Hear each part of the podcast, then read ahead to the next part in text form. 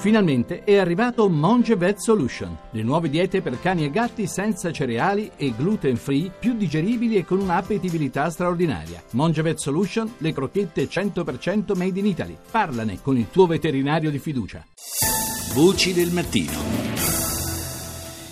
Sia pure tra alti e bassi, ma in questi ultimi tempi i rapporti tra la Russia e l'Occidente sembrano caratterizzati davvero da un cattivo stato di salute, da una tensione che, eh, ripeto, sia pure tra alti e bassi, eh, sembra comunque eh, persistere e ultimamente anche crescere. Ne vogliamo parlare stamani con Jean Pierre Darnis, che è direttore del programma Sicurezza e Difesa dello I A I, l'Istituto Affari Internazionali. Buongiorno Darnis. Buongiorno. Eh, la, mh, assistiamo, devo dire, un po' da entrambe le parti, cioè sia da parte russa sia da parte occidentale, eh, spesso a dichiarazioni e prese di posizione che sanno un pochino anche di propaganda, eh, però eh, un dato di fondo resta, cioè tra eh, Russia e Occidente si è tornati un po' a un clima quasi da, da guerra fredda, e ci dobbiamo preoccupare in particolare delle voci che circolano per quanto riguarda eh, riarmo, eh, preparativi militari da parte russa? Sì, ci dobbiamo preoccupare, e tra l'altro quel senso di... io non, non sono d'accordo con la sua analisi introduttiva. La propaganda è russa. L'Occidente, che è un Occidente in crisi economica, un po' debole, con una presidenza americana per certi versi debole, con una leadership europea debole, non è, non è che fa propaganda e che è aggressivo.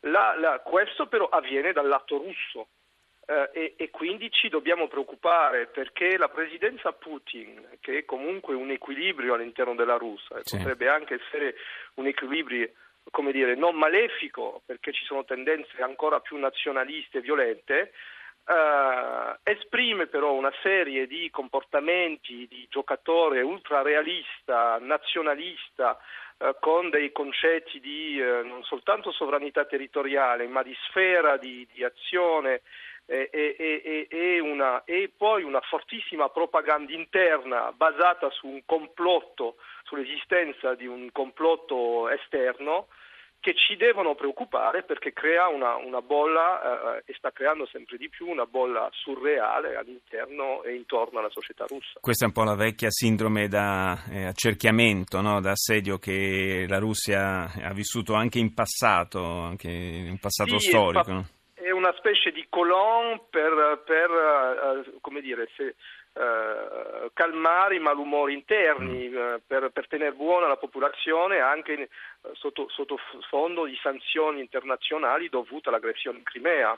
Ma a proposito di malumori, eh, mi viene da pensare, lei parla, faceva riferimento a, alla debolezza eh, un po' generalizzata in Occidente, e c'è una debolezza ad esempio all'interno dell'Europa che si manifesta in maniera eh, piuttosto evidente, con eh, soprattutto un ricrearsi di un blocco orientale che si contrappone al nucleo storico del, dell'Unione Europea, e anche dal punto di vista eh, oltre che politico, militare, questo potrebbe indebolire il fronte occidentale. C'è l'ultimo caso proprio che coinvolge Francia e Polonia sull'acquisto degli elicotteri, che erano stati eh, ordinati a, alla Francia, e poi la, la, l'ordine è stato disdetto, che sta provocando una sorta di incidente diplomatico clamoroso.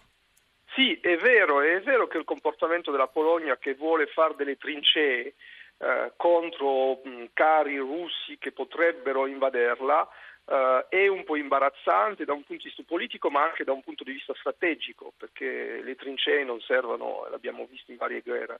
Ma eh, non va altrettanto eh, va, va sottolineato che Uh, la, l'azione della Russia in Siria, la contribuzione con le forze siriane uh, del regime di Assad a bombardamenti ad Aleppo, uh, condannate dalla comunità internazionale, sul quale ad esempio la Francia uh, ha voluto far passare una, una risoluzione al Consiglio di sicurezza silurata dalla Russia, ha creato uh, una, una, direi un raffreddamento diplomatico fra fra Russia e Francia, ma per, come dire, per buoni motivi, si posso metterla così. Ci sono eh, certo la Polonia e, e, e i paesi dell'est che temono la Russia eh, possono creare un, un po' di, di, di fermento, ma eh, la loro percezione comunque non è com- comunque calata dal nulla, perché l'aggressione in Ucraina c'è stata e tuttora l'Ucraina non è un paese stabilizzato, questo è un eufemismo.